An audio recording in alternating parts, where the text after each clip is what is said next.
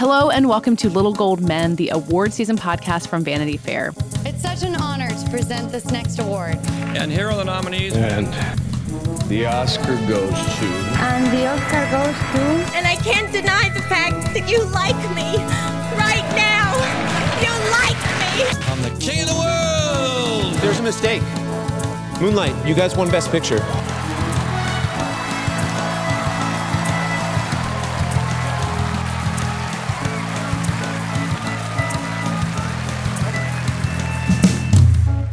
Katie Rich, and I'm here with Richard Lawson, Hello. with Rebecca Ford, Hello.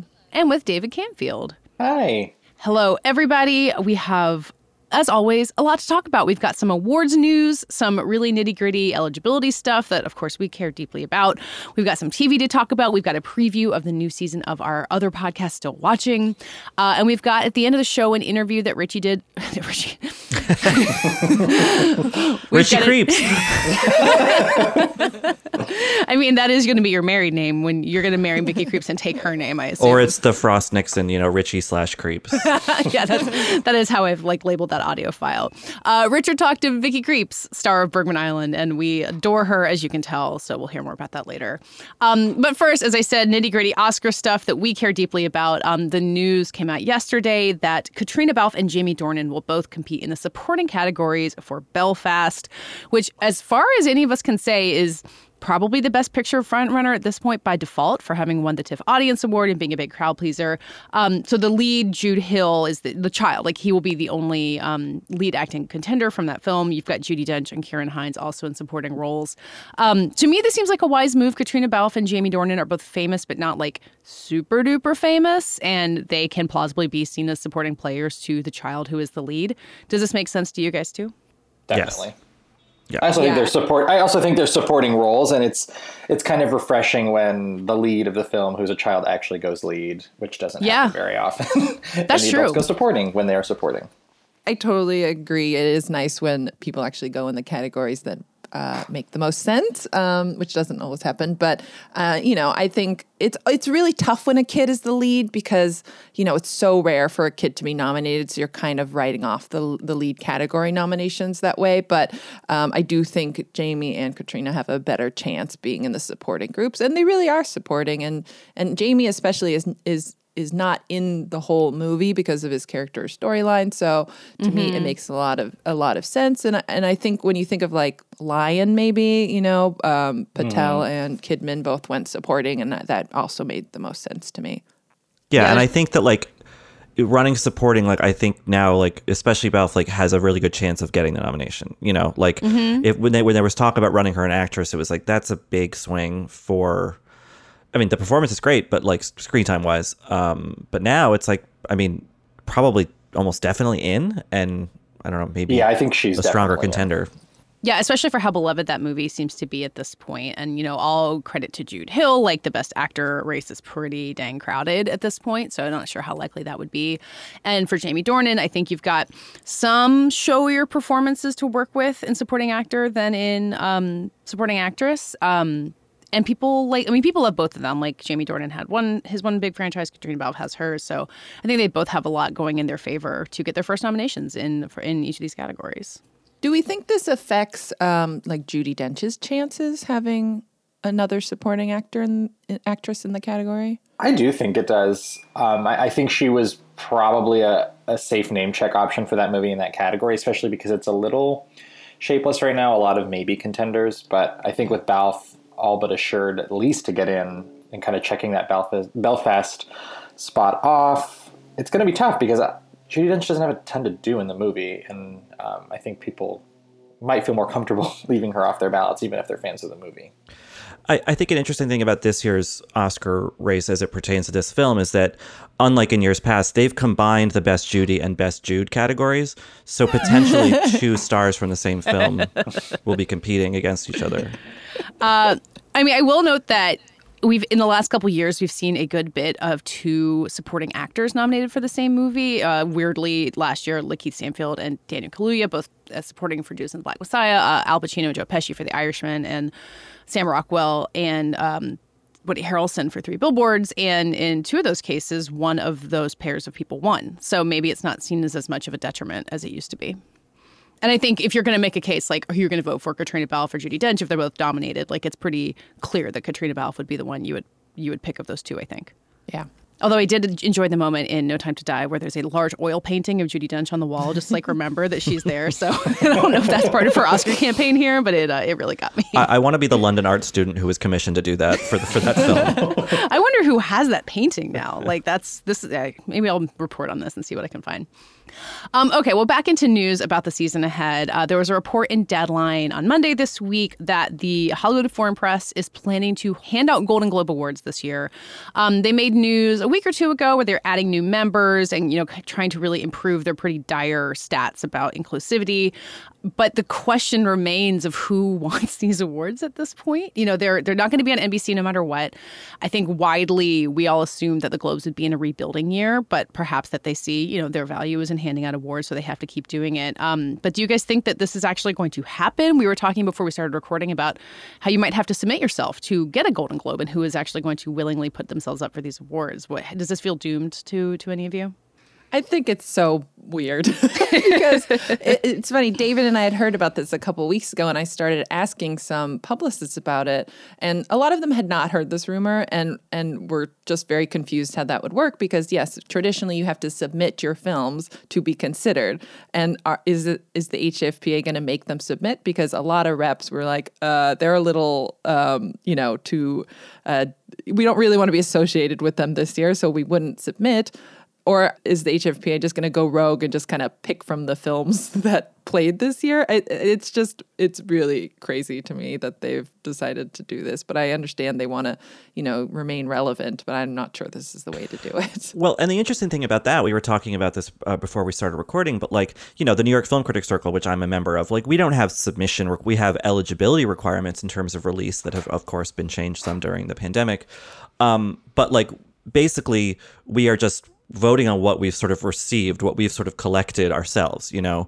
But to that end, publicists will schedule screenings before our voting day to make sure that we see movies, even if they're not out toward, you know, till Christmas or New Year's or whatever. Um, so it works well enough. There are some things that miss, like I think we haven't been able to vote on a Star Wars film as long as I've been there, which you know probably wouldn't have won, but whatever. but in the HFPA's case, if they are you know gleaning from just what they're able to see, I don't think publicists are even going to be scheduling screenings for them. You know, mm-hmm. so it's like if when when when are they going to vote? I mean, it would have to be significantly into the new year, right, in order to have seen everything that would qualify as a 2021 movie. Yeah, especially like a West Side Story, which would ostensibly be right up their alley, um, and, and mm-hmm. in, a, in, a, safe musical space where it could get a nice boost. Um, that's not coming out till the end of the year. Disney does not uh, do aggressive uh, advanced screenings, so that's a, gr- a good example of a movie that would not, you know, by default be on their radar, assuming they don't get to see it. And and I think more broadly, the likeliest scenario is that studios do put the movies forward as eligible, and they release their slate of nominees and you know they get written up and then that's kind of the end of it most strategists will tell you that there's not much value to a golden globe outside of the televised aspect of it and the mm-hmm. actual pr boost that a win mm-hmm. like say for Andra Day last year can get um, so in this case i just don't know what it serves them to do it except to you know probably irk some people in the industry and and like keep their streak going but i don't think it's a benefit to the hfpa at all it makes me think of the year that the writer's strike canceled the golden globes and they had basically yeah, exactly. a press conference on entertainment tonight i think and like those awards may or may not may as well have not happened like they just didn't really factor right. into the race at all i think someone pointed out that like Jon Hamm won like he won his only major award before he finally won that Emmy for Mad Men, but like no one remembered that that even happened. Poor Jon Hamm. Um, so like I guess they can do it. It's like a kind of a tree falls in the forest thing, right? If if everyone chooses to ignore it, then it won't have any impact one way or another. Yep. So we actually got some listener requests from you guys. Uh, as I say, when you text us on subtext, we read them and we will text back sometimes. And we got some requests to talk about the potential looming IATSE strike, um, which is the union that represents a lot of people who work in below the line capacities on film sets. And what I think anyone who works on film sets will tell you, they are the people who make it work. So, you know, whereas in the writer's strike that we remember from 15 years ago or so, there were kind of workarounds. If if these people go on strike, these sets will shut down completely. And our colleague Sonia Saraiya, who you'll hear from later talking about Succession, and Joy Press have written a lot about it. Sonia wrote a piece about the Instagram account IA Stories, which has some really harrowing accounts of what these people have been experiencing on sets. Um, we don't know, obviously, like what is going to happen. They the members voted to authorize a strike, but no strike has happened yet. But just as people who observe this industry and kind of follow what happened, um, how seismic do we think this could be if they do in fact go on strike?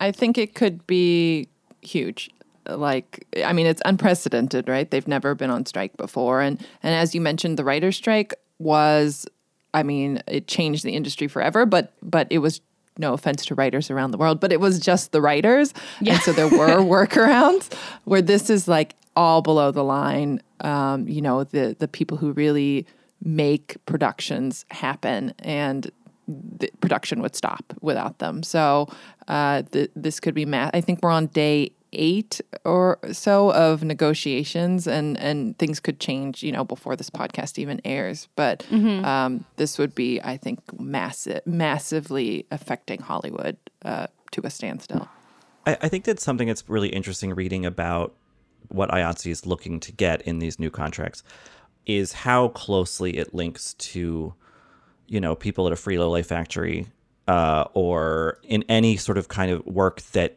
is not anywhere near the sort of supposed glamour of Hollywood. You know, I mm-hmm. think when there's a SAG question of a SAG strike or even a writers guild, it's like, well, but those are pampered people. They're they're they're you know negotiating over pennies for residuals or whatever, and that stuff does have a, substantive effect because it it actually does contribute to this. And th- these are people who are working crazy hours, are injuring themselves, you know, um, in in unsafe conditions or at least working late enough that they're driving home unsafely, and and so these are labor issues that affect millions and millions and millions and millions of Americans. We're just talking about the 60,000 or so people who are in these this union, but it is as much of a American labor story as it is a Hollywood one and maybe the two are kind of are, you can't even actually separate the two. They are the same thing. It just now we're where at least more people are are able to see that like it's not all gowns and red carpets and you know big looming large celebrities on on movie screens. It's a lot of grunt work that has not been uh, respected and treated fairly for you know a long time. Yeah it's quite a contrast from even if you agree with scarlett johansson's claim um, but the nature of you know a a-list actress arguing over millions um, is different to an to an average reader and just into the industry as well compared to crew members who have been dealing with these kinds of um, discrepancies for a really long time. Yeah, it's interesting um, reading this article that Joy Press wrote. She talked to some of the people who were involved in the potential strike, and she talked to uh, Marissa Shipley, who is an, art department and set decoration coordinator, and she's the vice president of um, Local 871, which is a chapter of the union. And she said, "We're groomed into the expectation of the industry that you're going to have to work for free, and the hours are going to be ridiculous, but it becomes like self harm in a way." And what she pointed out is that the pandemic shutdown really gave people a lot of opportunities to rethink that and think, "Oh, I have a break. Like, is this how I want to live my life?" which I think is something we're linking to a lot of the work shortages around the country. And like you're saying, Richard, like labor issues in other industries. And so it's all just part of the same thing where people buy into this idea that this is how work should be, and then huge shifts happen in the world and allow you to rethink it.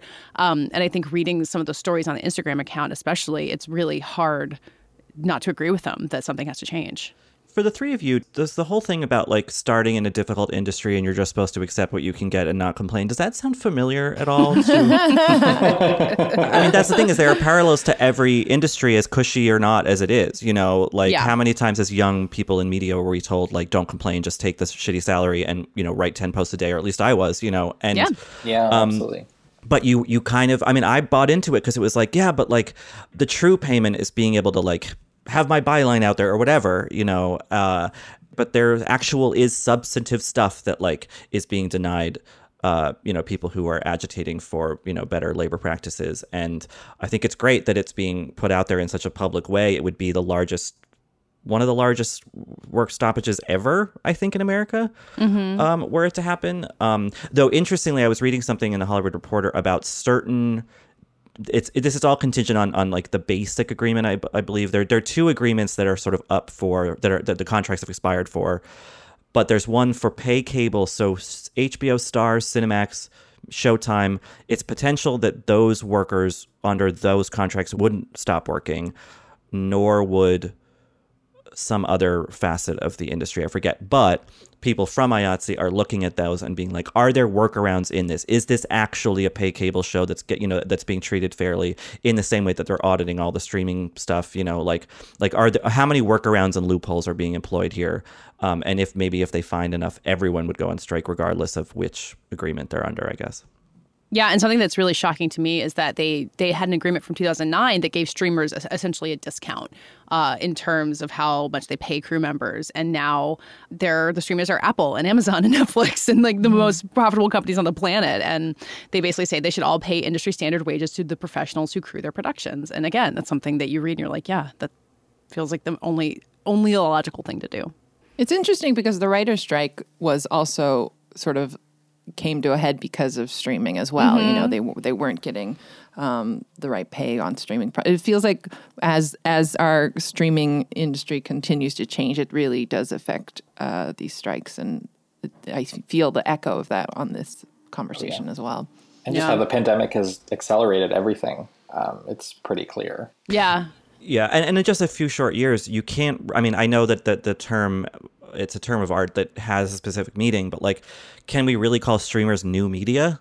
Which Yeah. is the Right. agreement that they're under. You know, it's like it is Yeah. just media, and and we just have to rethink this and this whole kind of canard that that because it's internet.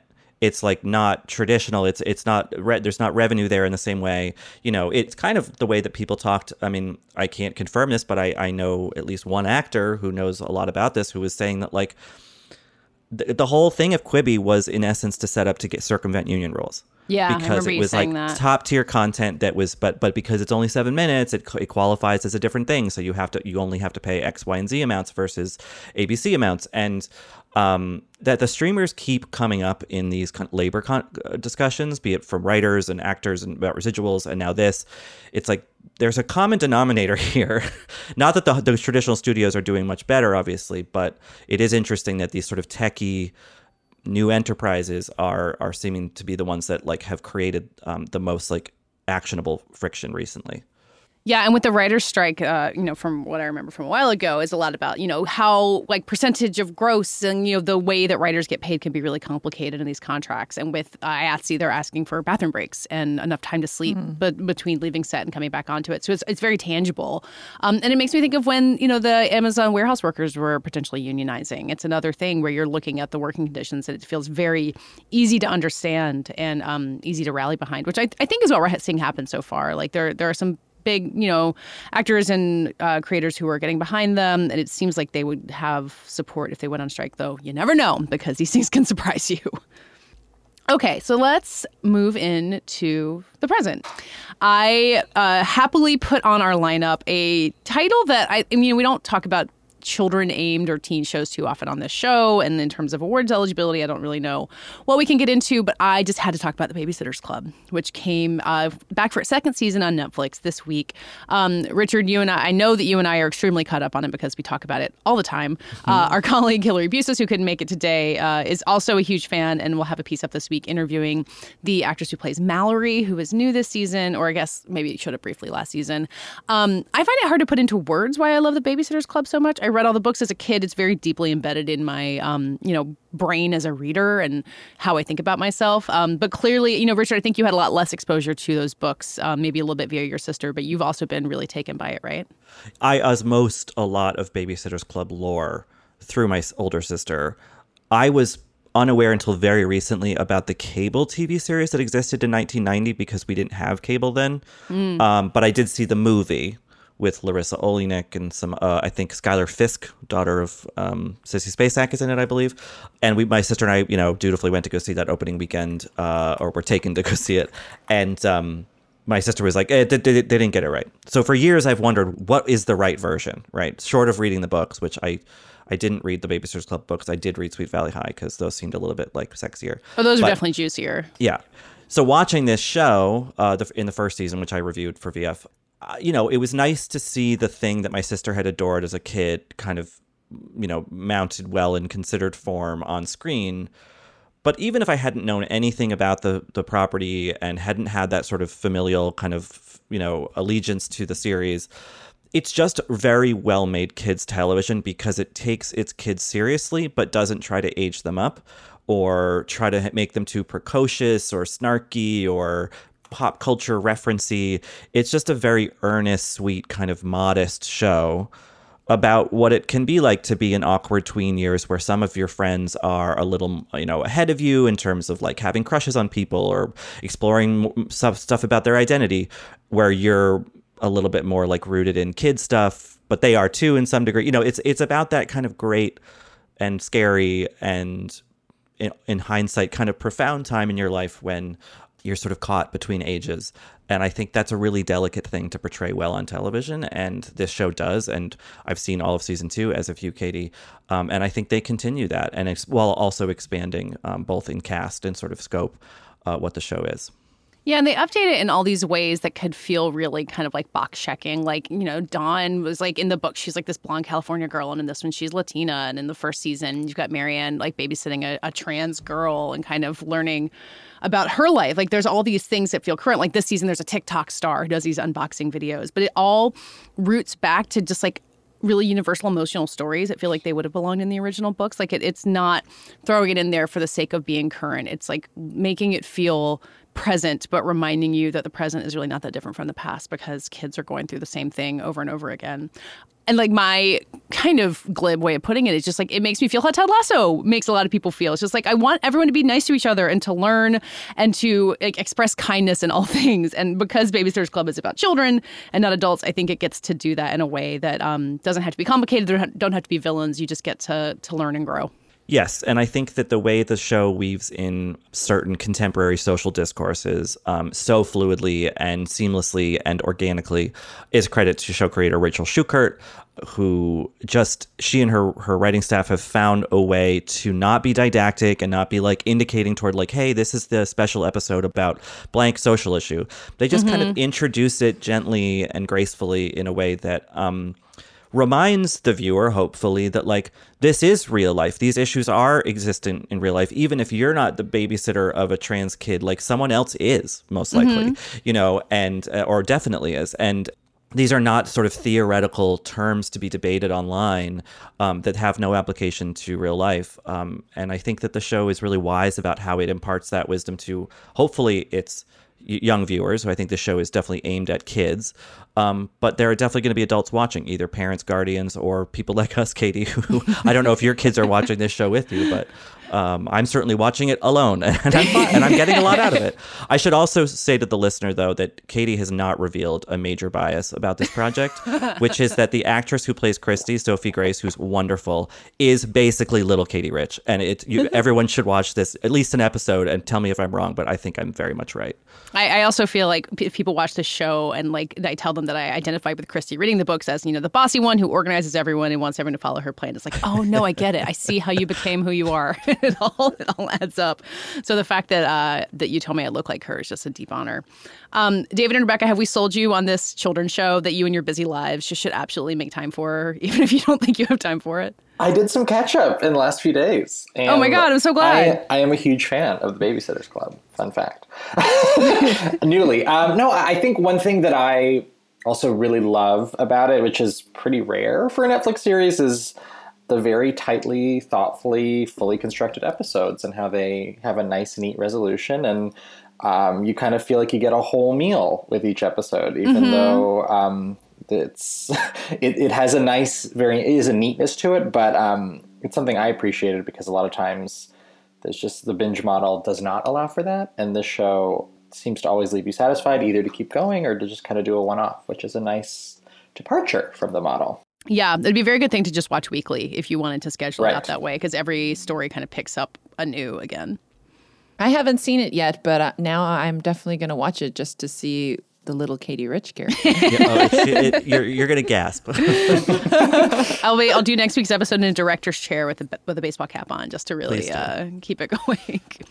Um, all right, let's stick with television for a little bit longer and jump uh, into the past. I guess Richard, you and I got on the line with Sonia Saraiya, who will be uh, hosting the new season of Still Watching with You about Succession, which is back this Sunday. Um, we have seen an episode. Well, we've talked about an episode that will be on the Still Watching feed if you're not subscribed to it already. Um, so let's just uh, let's preview Succession a little bit without spoilers uh, and get a, a taste of what the new Still Watching season will be like.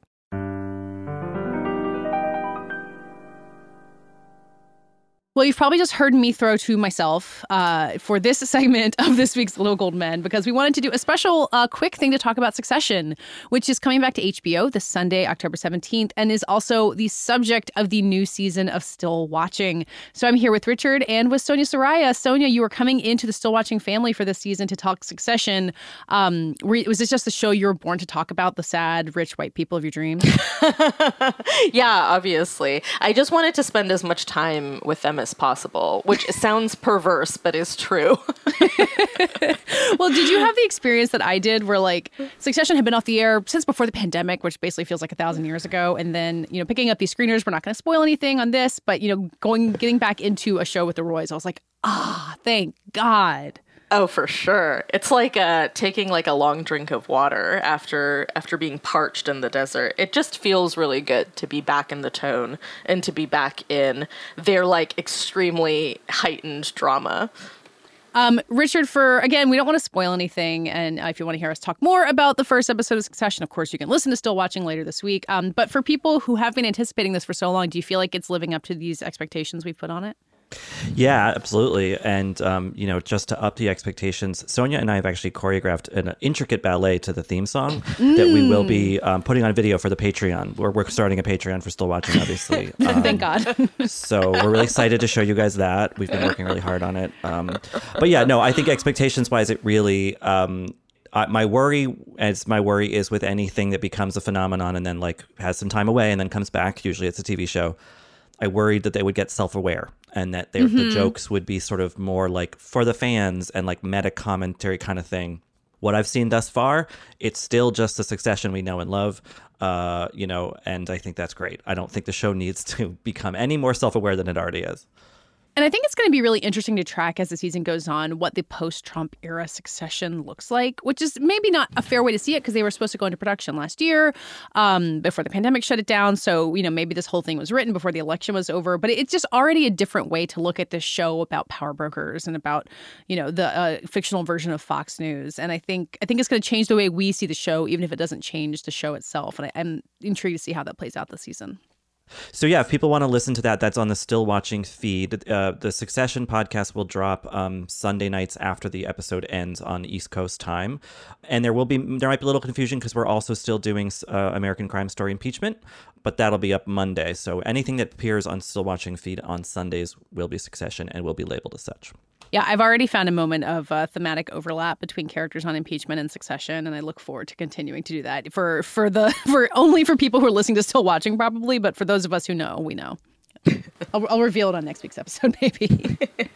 um, Sonia, any any concluding succession thoughts? Anything you want to tease people about that's that's to come on either still watching or the show itself?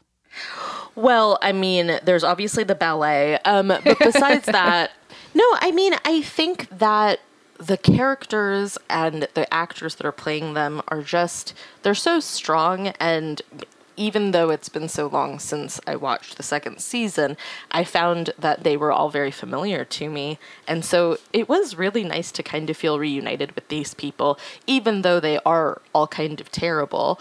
And um, I, I do think that it's going to be interesting to see if my like appetite for them is different now that I am not like saturated in the Trump media cycle. Um, so yeah, I'm just really excited to go along for the ride. Yeah, Tom Wambsgans, uh, he he's eternal. No no presidential administration will change the way I feel about Tom. I'm so happy to have him back. Um, well, like Richard said, subscribe to Still Watching if you're not already. Listen to Succession and to Impeachment, and um, we'll see you there.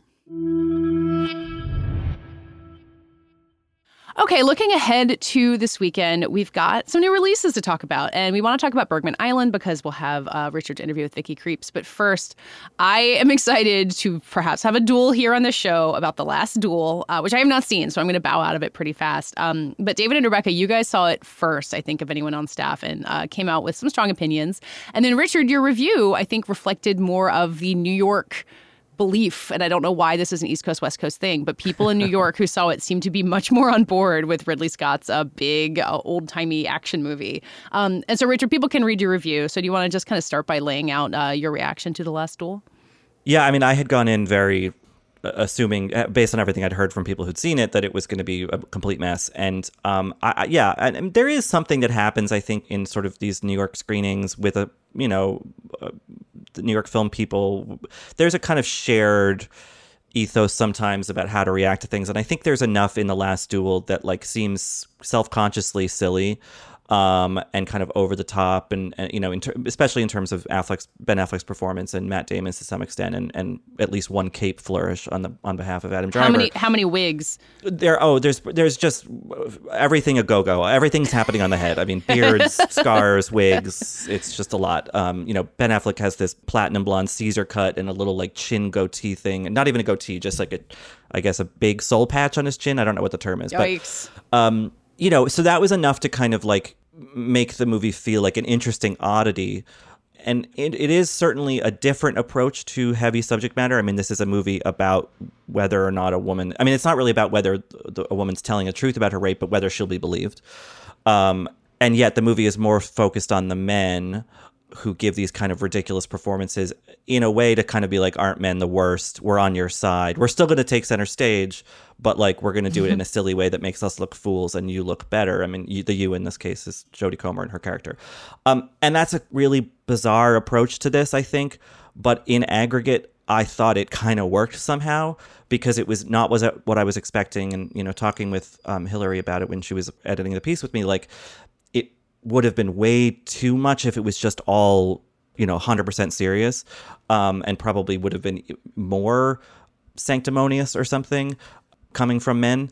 Um, so i don't know. I probably i'm not articulating this well but it, it just it, it, it was a very surprising movie and i think that surprise can take can carry a movie a long way these days David and Rebecca, you guys were on board with the Jodie, Jodie Comer part, I think, even if the uh, some of the other parts of what Richard's talking about um, didn't work for you as well. I mean, do you think that she that she brings to this what we were kind of hoping she would, having seen her on Killing Eve? Like, is this a good jumping off point for her for maybe a, a film career to come? Um, Rebecca, were you on on board with the last part?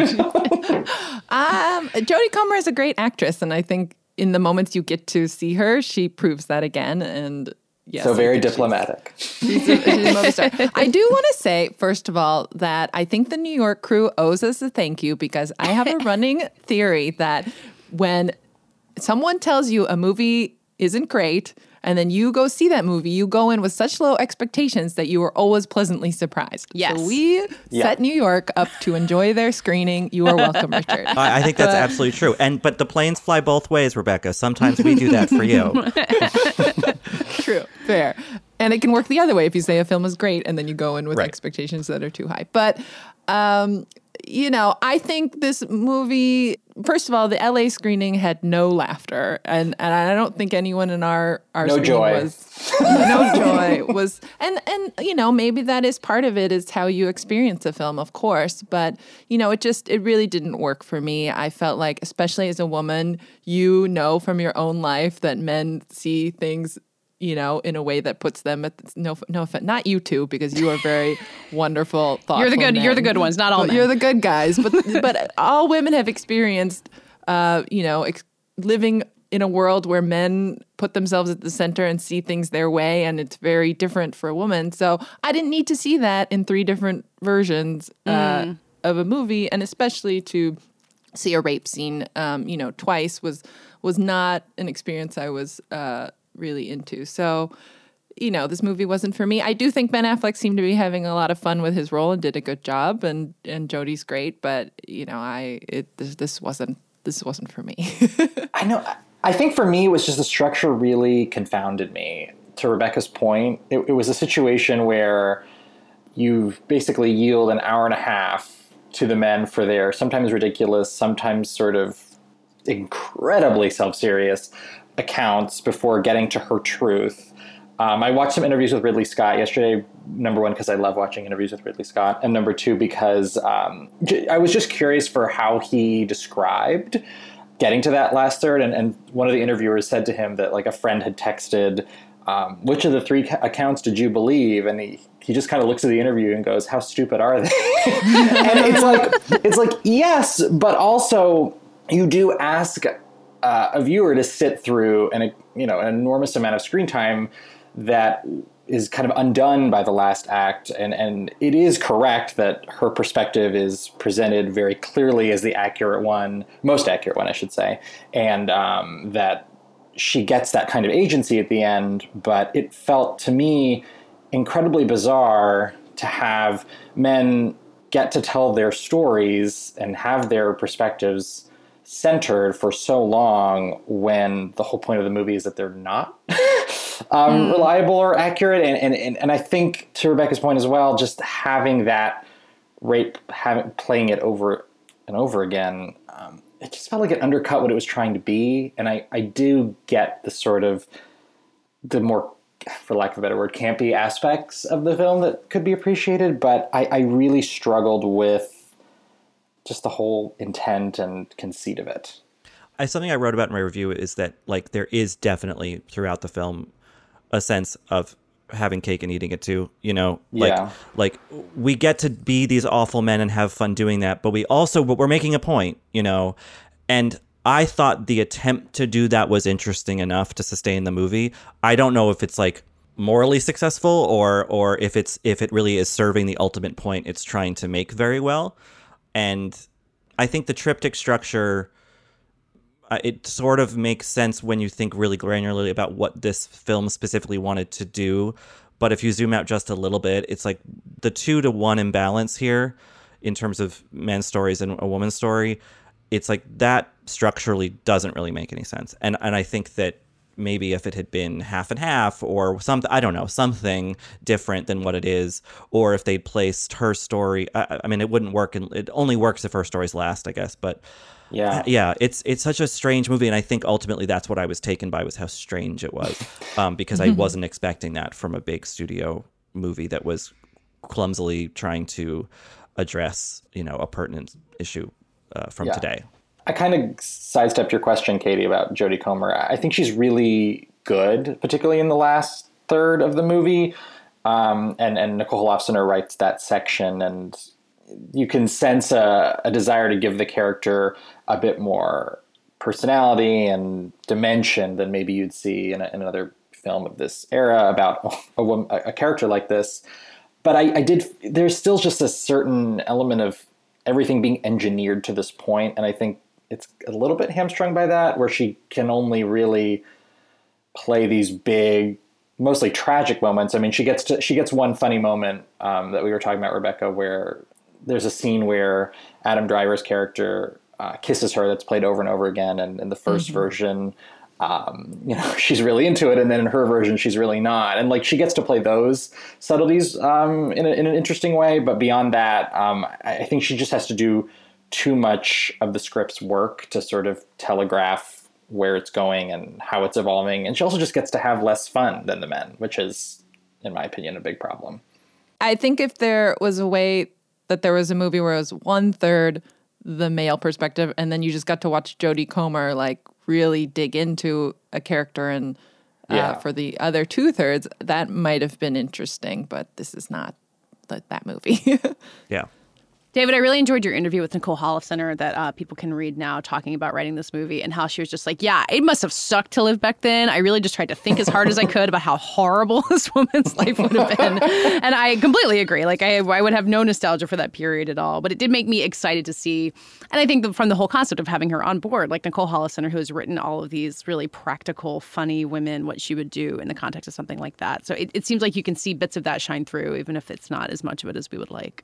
Absolutely. And I think if she got more space, uh, exactly what Rebecca said, I think it could have made for a really interesting um, exercise. As it stands, it's a nice contrast to what comes before it. And she, de- her, her voice definitely does shine through. Um, there's a lot of little little details that I, I really only picked up on because I spoke to her before I watched it, and so I was able to see where she was trying to do those things. But um, yeah, lots of research, and the dialogue she just really kind of ran with it and and and tried to craft the character from scratch basically because there wasn't much on Marguerite beyond the circumstances of which are depicted in the film.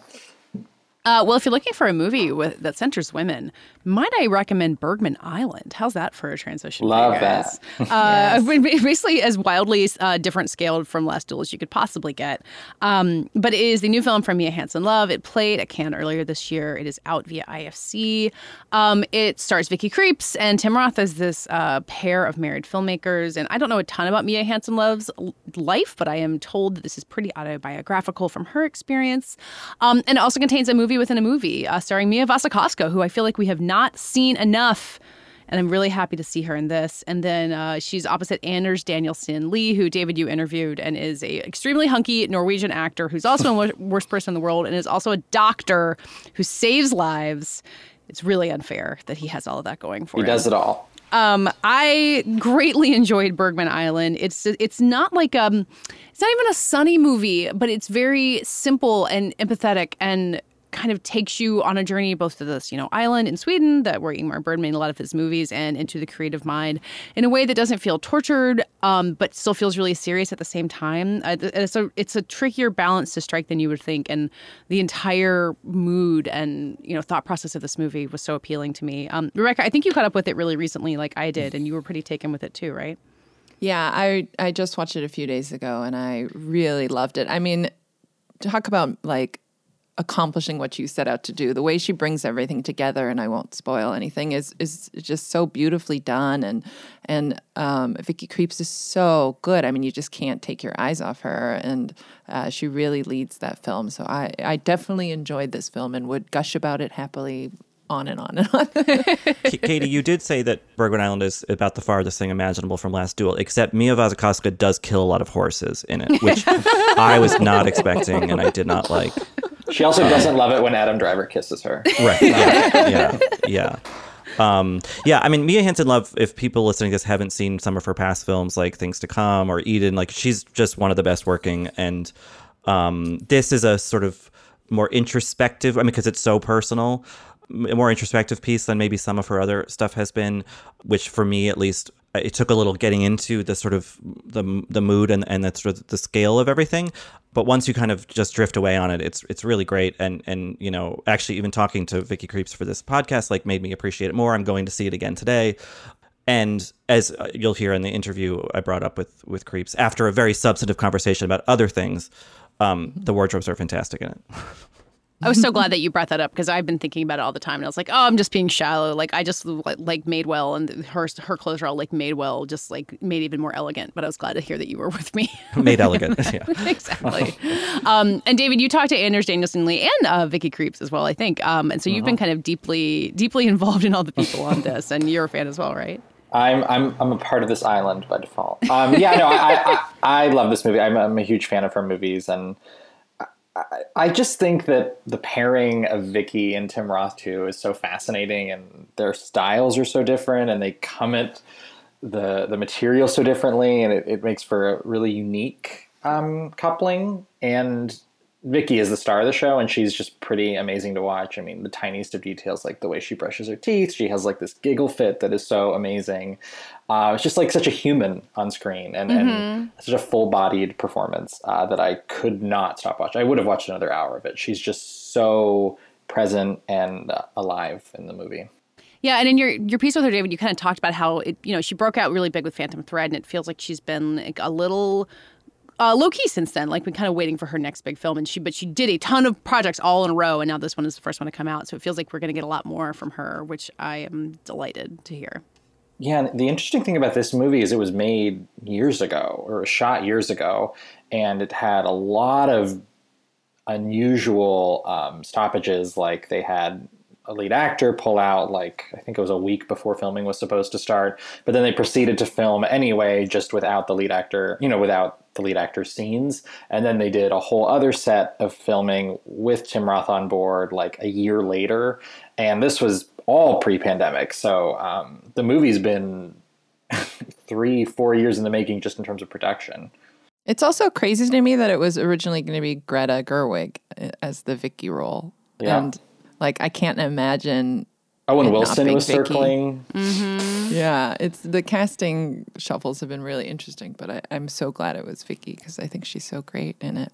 Greta would have been great, but we'll. Uh, yeah, but different. yeah, d- yeah, d- great, but different. Although now I want to see like Greta Gerwig and Vicky Krieps on like a uh, like a road trip movie or something. I feel like that their energy together could be really great. Don't And I- give away your ideas for Yeah, free. yeah. Well, no, I need Mia Hansen-Løve to pick it up. I can't do justice to it, but Mia, Mia Hansen-Løve could.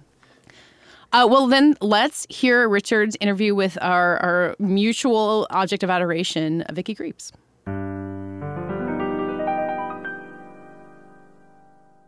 Well, I have the distinct pleasure of having on the line with us today the great actor Vicky Krieps. Vicky, thank you for being here. Hello, thank you. So, uh, we're talking today about this lovely, kind of wistful and, and a little bit mysterious film, Bergman Island. But before we get into that film, um, I was wondering if we could maybe go back just a few years to the Phantom Thread year, which I'm sure everyone asks you about. But you know, you had obviously been working for years uh, elsewhere, you know, in Europe, and and this was, I. It feels like the first film that really introduced you to the broader international film world. Is, is that how you saw that experience or how you see it now in retrospect? yes, I, I I would say so. I mean, I think I'm still I'm still processing it. Did you have any expectations for what was going to happen when you were making that uh, Phantom Thread? Well, as you can imagine, it was so overwhelming that I tried to stay out. I stayed out of uh, expectations. Um, I mean, I, I did feel that Paul was artistically in my universe, you know. And when I met Daniel, I had the same thing. So I mean, I think the three of us are made of the same tree, if that makes sense. Um, so that felt pretty natural. But then, as soon as I understood how big it was in terms of, you know, just the body of work that both of these people have, and and and you know how people are going will see it or receive it, and how big the expectations were, you know, to see both of them do a movie again after um, There Will Be Blood. Um, I very quickly decided to forget all of my expectations and to just enter a zone where I would be empty enough and by this uh, present enough you know to to take it hmm And and uh, you know you you mentioned um, being in the same sort of artistic universe. For you, how do you how do you see that? What what are your sort of goals with your art, or what kind of projects interest you the most?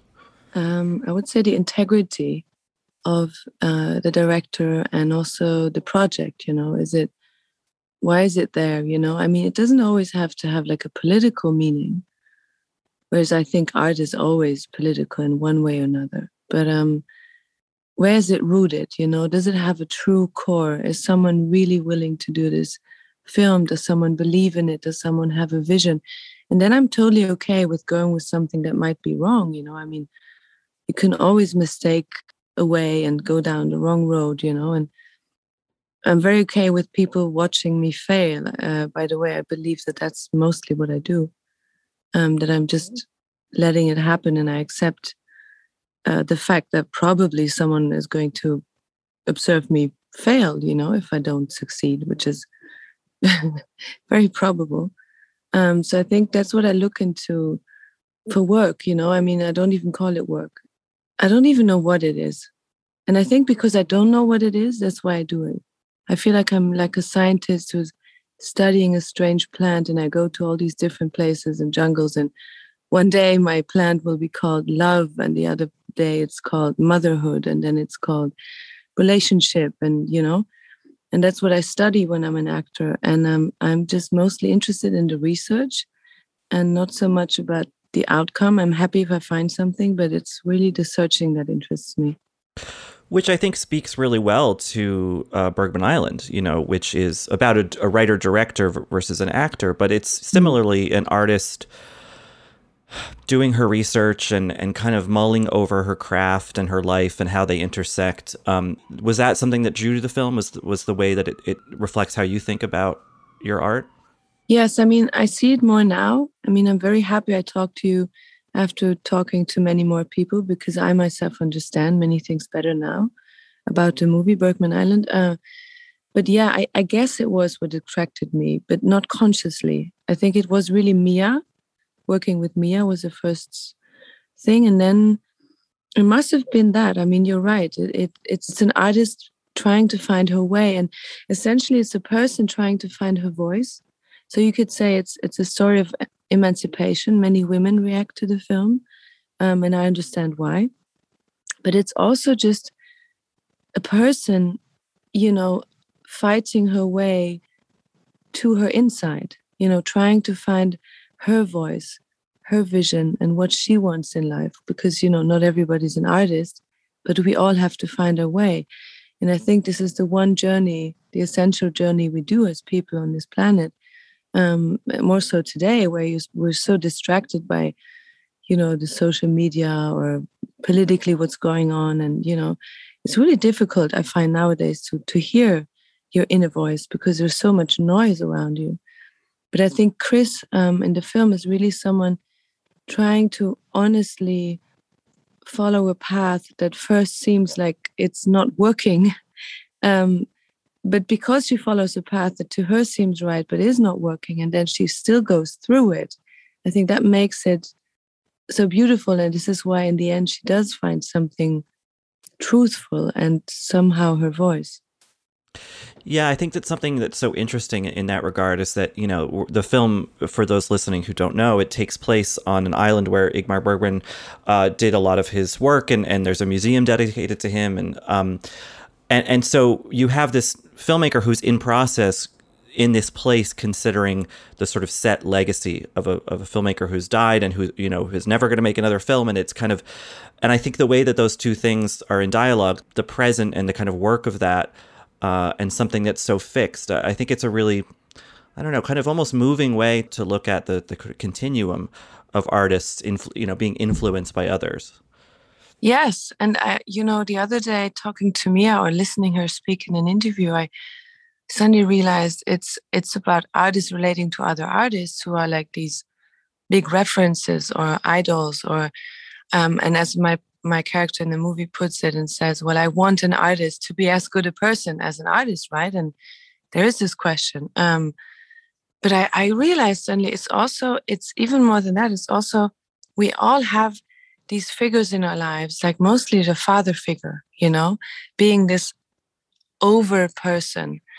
And we, um, I mean, our fathers often behave badly but we like to excuse them because there are these father figures that we have to excuse that we have to love and accept and we are brought up to i mean men and women but i think more women we are brought up to um, trying to understand the bad behavior of our fathers in a way you know and to accept and and even call them back in and go back and say is everything okay but it's but i forgive you it's fine you know um, I mean, at least in the past, many fathers were mostly, you know, not so present, and and um, and that's the same that she sees in in Bergman, you know. And Mia herself, as a director, said this to me. She's like, I don't know why I love his work so much when I know that he behaved so badly as a father, you know, or didn't really play a good father role and figure in his life.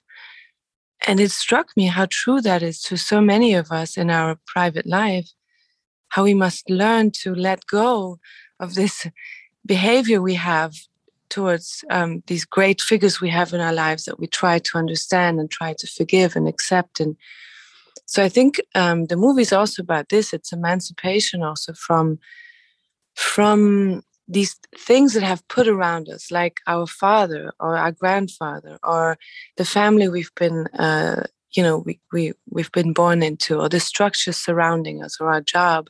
And we think we have to please them or, you know, forgive them or um, accommodate them.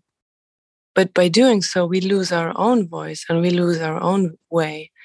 And I think that's what's so beautiful about the movie that it's not only about a woman and her husband or an artist and his work. It's really essentially a person trying to find his way in this in this in this crazy world. Yeah, and, and these are big themes, and, and yet something I always have loved about uh, Mia Hansen-Løve's films is that um, they can be about big things, but she does it in very subtle ways and naturalistic kind of style. And um, even in something like Eden, which is such a big, loud, Yes. kind of propulsive movie, there is still at its core this very human, intimate portrait. And I, I'm- I'm curious, as an actor working in that vein, where you know you have these sort of rambling scenes, and, and the film is building toward a sort of bigger conclusion, but in the moment, it just feels very slice of life. Is that a does it feel natural to be that natural when you're when you're on set to act that way? I think my job is to find a way to get there, and I think the the way I found was is the way of of you know it sounds so simple, but vulnerability or something. You know, like I think at one day I I accepted in my life, even before being an actress, I will never be the perfect person I I want to be. You know, or this perfect doesn't even exist. You know, so I might as well sit in the boat I was given, and you know, and sail my boat without thinking of you know having another one and uh, and I accepted people seeing me, and as I said, watch me fail. So what I do is really accept to fail in every every moment. I never really know what I'm doing. I mean, I know my lines, and I know I can only move from the chair to the bed or whatever, but on the inside of it all, I never know how I look. I never know how this is going to be. You know, I, I don't have this perception of myself. Am I going to look cool or am I going to look funny or am I going to be because I'm really on the inside accepting it to become whatever it will be and then to be judged, which I find the, the, the most difficult part. I think the biggest work as a as an actor is how to get rid of your fear of being judged, you know, in order Mm. to be truly present. And every actor has a different way, I think. Yeah, it was shedding that self consciousness. I mean, that's that's probably a constant process. It's not like one day it clicks and it's gone forever. I would imagine. Uh, Yeah. got- it has. I'm sure it's also different for every project in, in some ways. It is different, but it's but it's also like you must imagine it's like if you let down your trousers once, it helps because you know all your friends he's, have seen it anyway. You know what I mean? Like it's not that. Unfor- of course, there's not this click, but deep down inside, it feels like there is a switch. We can decide to, uh, yeah, to switch or whatever, and and then it from there it becomes this journey. I think. As you've been on that journey in your own career, and you know, new opportunities have presented themselves in a variety of genres. Is there? Do you feel something evolving in you? Like, uh, do you feel like you take bigger risks, or you know, in in recent years, or anything, Mhm. any change that you've noticed in that regard? Oh yeah, I noticed a big change, and I think uh, Bergman Island is is really also showing that. I mean, you can you can see Chris, but you can see Vicky also trying to find her voice. Uh, this was the first movie I did after Phantom Thread, and it was pretty overwhelming, as you can imagine. I mean, doing it was already something, but as long as I was in it, I was in it, and as I said, I felt very connected to Paul and Daniel. But when I came off the movie, I had become this actress, as you say, that suddenly people knew, you know, which was not the case before. But I also, it felt like I couldn't go home to where I came from. I mean, I did, but I could feel something had changed in me and I couldn't go back exactly to what I had left. But I didn't belong to anything new. And I didn't see myself pack my bags and go and live in LA. So I was really pretty lost, I think. And then I found back my strength, but really on my own, in my own way. So I realize that now when I when I work, I have um, I'm more I'm still me, but I'm not so scared of being me. You know, I have accepted that you know I'm I'm a little different, and I come from a place that is very different than anything that you imagine actors are. You know, I I I was basically always talking to trees. You know, right. that's how that's how dreamy I was. And then suddenly I was doing this movie, and then there was this press tour, and these people talking to me, and you know, and I, I and all these lights on me, and I didn't know what to do, and uh, so then accepting that I am who I am, and I will never change, and that that's okay. I found a strength that now permits me to I dare more, maybe, you know? Yeah. I think it it's the same, but it's more like I will go like I, I did this movie with Barry Levinson and there was a um a scene where I, I didn't see how my, my character could do that because it's about a, a man who was in the camps and my grandfather was in the camps. So I know this and I know how horrible some of these people became afterwards just because they were full of the trauma and they couldn't, you know, get over it so fast. And uh, so this was after, you know, over half of the movie where we see how horrible he can be to his family, if you want. And then he's telling one one more of those horrible stories of what he's done in the past. And my character, his wife, was supposed to hug him in the end. And I said, I, I, there's no way I can see how I can hug this man now, you know, even if I love him, but, you know, after what he's done and what he just said. So Barry said, uh, okay, just sit down.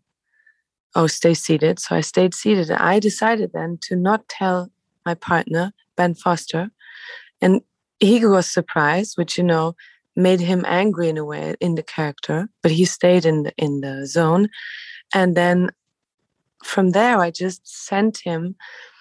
I threw him the line of the next scene, which was supposed to be at another point in time, another room, another time of the day, uh, shooting another time, and I just carried on with that scene. And he, because he's he's, I think we're li- a little bit the same kind of actors he was also just in it and of course he knew what scene that was so he just continued and went on with the next line and we went on in another scene and it became one scene and it became i think the core of the relationship of that movie and what i want to say is that i remember very well that i almost didn't dare to ask barry levinson to not hug him because i felt that you know who am i I cannot, you know, change the scene. I cannot change the line. But I felt it so strongly in me. And that was when I realized, okay, something has changed because now I I have the courage. I dare to go and be who I am, you know, and stand to to what I believe is true. I mean, that's a, a, a wonderful kind of self assurance to come into at any age. But you and I are almost exactly the same age. I'm a couple months older than you. Um, but um, I, feel like especially in your 30s is this i mean you know at least yeah. for me like it's this kind of searching phase that you thought at least i did like oh my 20s are going to be that and then my 30s will be more settled and i found that to be completely not the case um, yeah. so to arrive at those moments whether it's in personal life or in career or both where you feel a little bit like you know yourself better i mean that's quite a gift yeah i, I think it's wonderful to get older.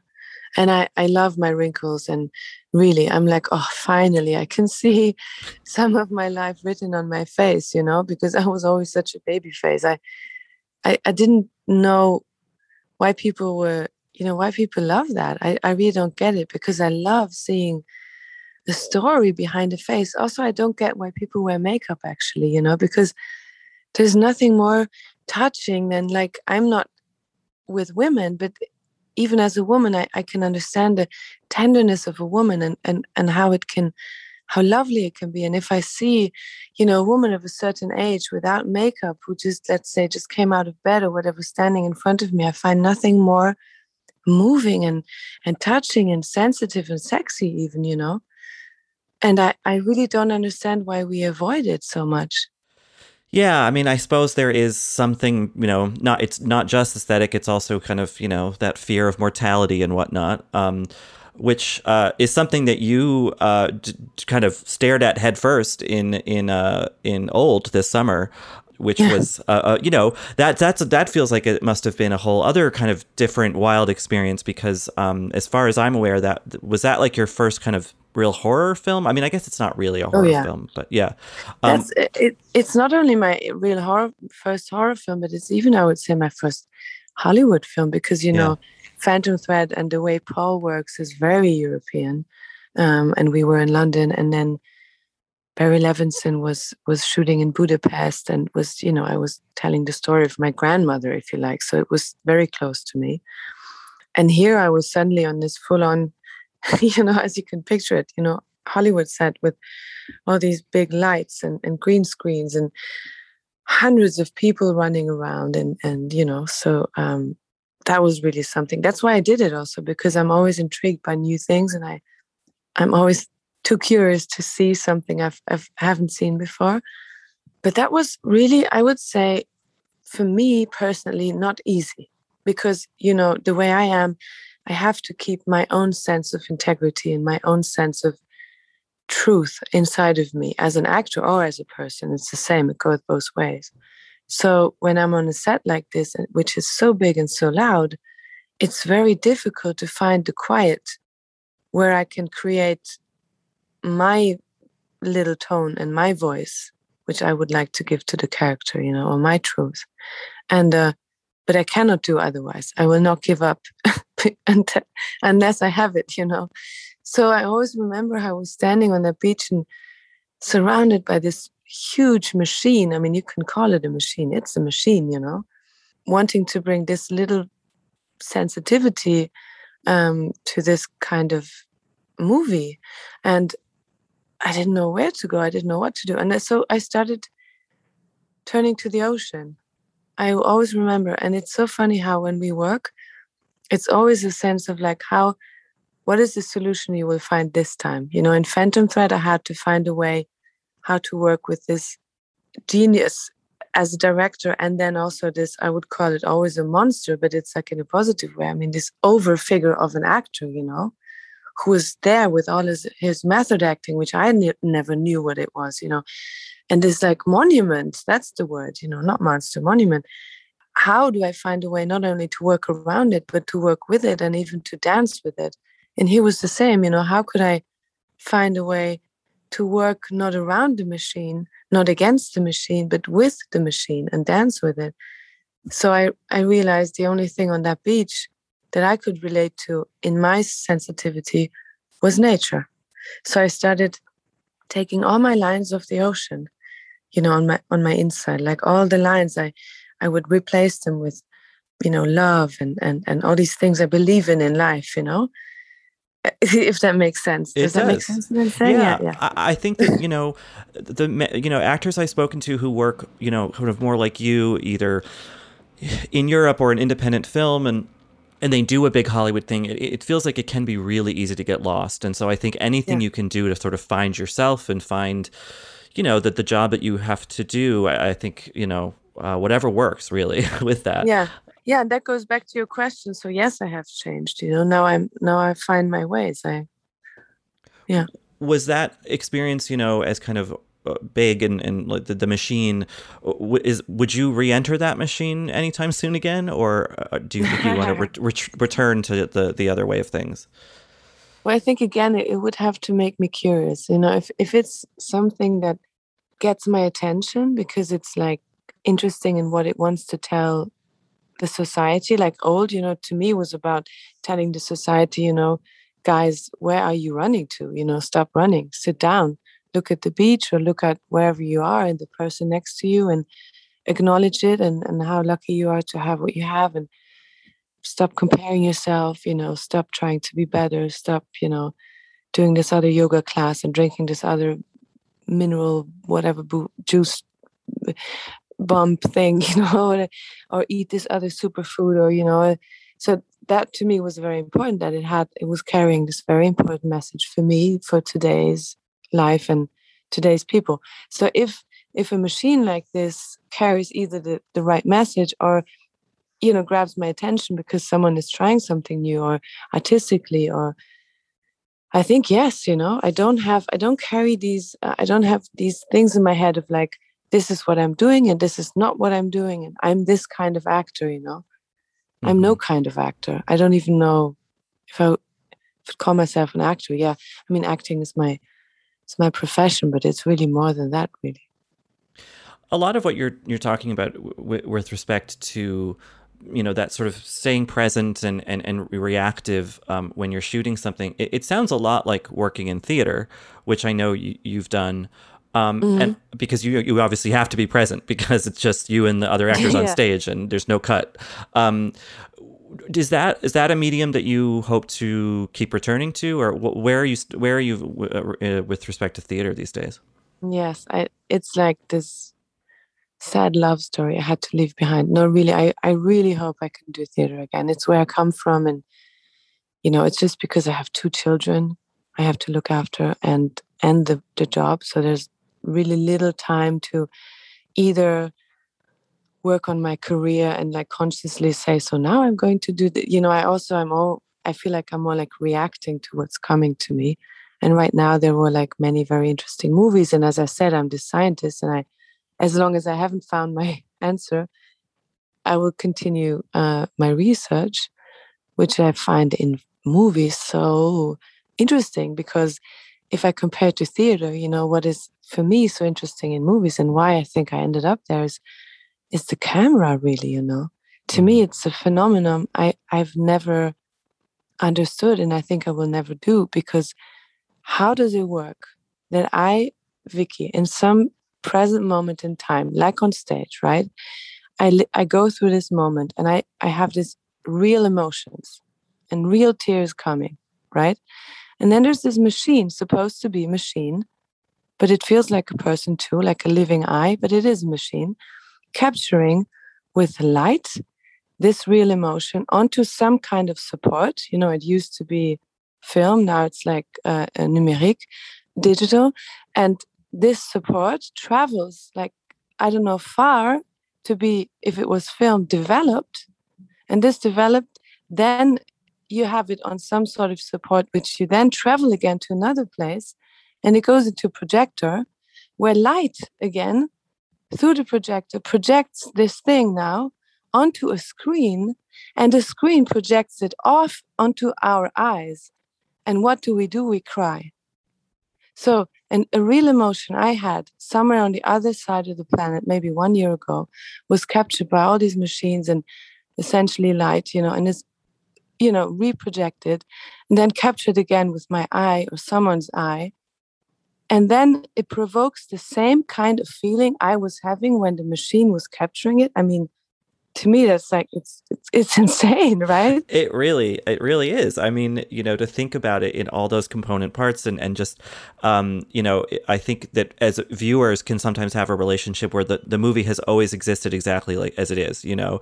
But of course, from the filmmaking perspective, it is all those just random moments of light being captured and then months later, it, you know, uh, Yeah. it's an incredible process. It's incredible, and that's what I mean. So this is the enigma I feel I haven't understood yet, and I probably never will. Which is why I am still so intrigued and full of um, lust, you know, for film. But yes, of course, I miss theater so much because that's where I come from, and I I always projected my. If I ever projected myself at one point in my life, it was in acting school when I had my first job at a theater. I thought, okay, I'm going to be a theater actor. That's maybe you know what I would have, and then maybe directing in theater, which I did then shortly, but never film. But then I fell upon it, or it fell upon me. I don't know. and since I'm so intrigued by it that I can't stop, you know, going for it. Well, I, you know, I, I speak for many, I'm sure, when I say I can't wait to see what you do next. Um, I know you have uh, the Levinson film, The Survivor, coming up, um, which I'm very excited to see. I also, before I let you go, um, I wanted to mention this is a very shallow point, just to. Uh, the clothing in Bergman Island, your wardrobe is Yeah. really stunning. like I wanted to buy everything, but Oh, like, wow. yeah, I mean, they just really, I don't know. I, I don't really have a question. I'm just remarking that um, it's just a. I have an answer for you. Oh, you do? Okay. Yeah, yeah, I have an answer for you because it goes with what I said before of like the, the makeup and stuff. I think we lost our way somewhere in in all these past years. I don't know what happened, but somehow we got lost in in the commercial side of things. And uh, so the makeup is the same like clothes. And I think why you like the clothes in the movie is because they're comfortable. They have been chosen because they're comfortable and not because they make me look nice. I'm not saying they don't make me look nice. I hope they do. And if you say you like them, then that's what happened. But but really I can tell you the the process of finding those clothes was really trying to find things that you're most comfortable in as a woman and not what you wear to please, you know. That really shows, and that's exactly what it is. Now that you say it, I realize it's that there's an ease to that. There's an ease Yeah. to them. You don't look bound up by anything. It's very, Very Yeah. comfortable. Um, well, I hope that is further uh, encouragement for those listening to see Bergman Island who haven't, Yeah. um, uh, because you know it's great work. It's uh, I'm, I'm actually I'm getting teary now thinking about the, the final shot. Um, so, uh, Vicky, thank you for your work in it, and thank you for taking the time to talk to us. I really appreciate it. Thank you for the conversation. That does it for this week's show. Uh, we'll be back next week. In the meantime, you can read uh, Richard writing about The Last Duel. You can read David talking to the people behind Bergman Island. You can read Joy and Sonia's pieces on the IATSE strike. Rebecca, you've got a great piece this week about participant media turning 15 and their uh, big Oscar hopeful Flee. So much good stuff. I'm sure I forgot to plug something. And you can uh, subscribe to Still Watching to hear Richard and Sonia on Succession. Um, you can also follow us on Twitter at Little Gold Men and on our own. I am Katie Rich and Richard. At Richie Creeps. and Rebecca. At Becca M. Ford. And David. Uh, David Canfield, 97. You can also sign up to receive text from us or text us back at joinsubtext.com slash littlegoldmen or text 213-513-4203. This week's episode was edited and produced by Brett Fuchs. And this week's award for the best description of the new Academy Museum esque studio that we're building to record Little Gold Men goes to Katie Rich. There's a large oil painting of Judi Dench on the wall.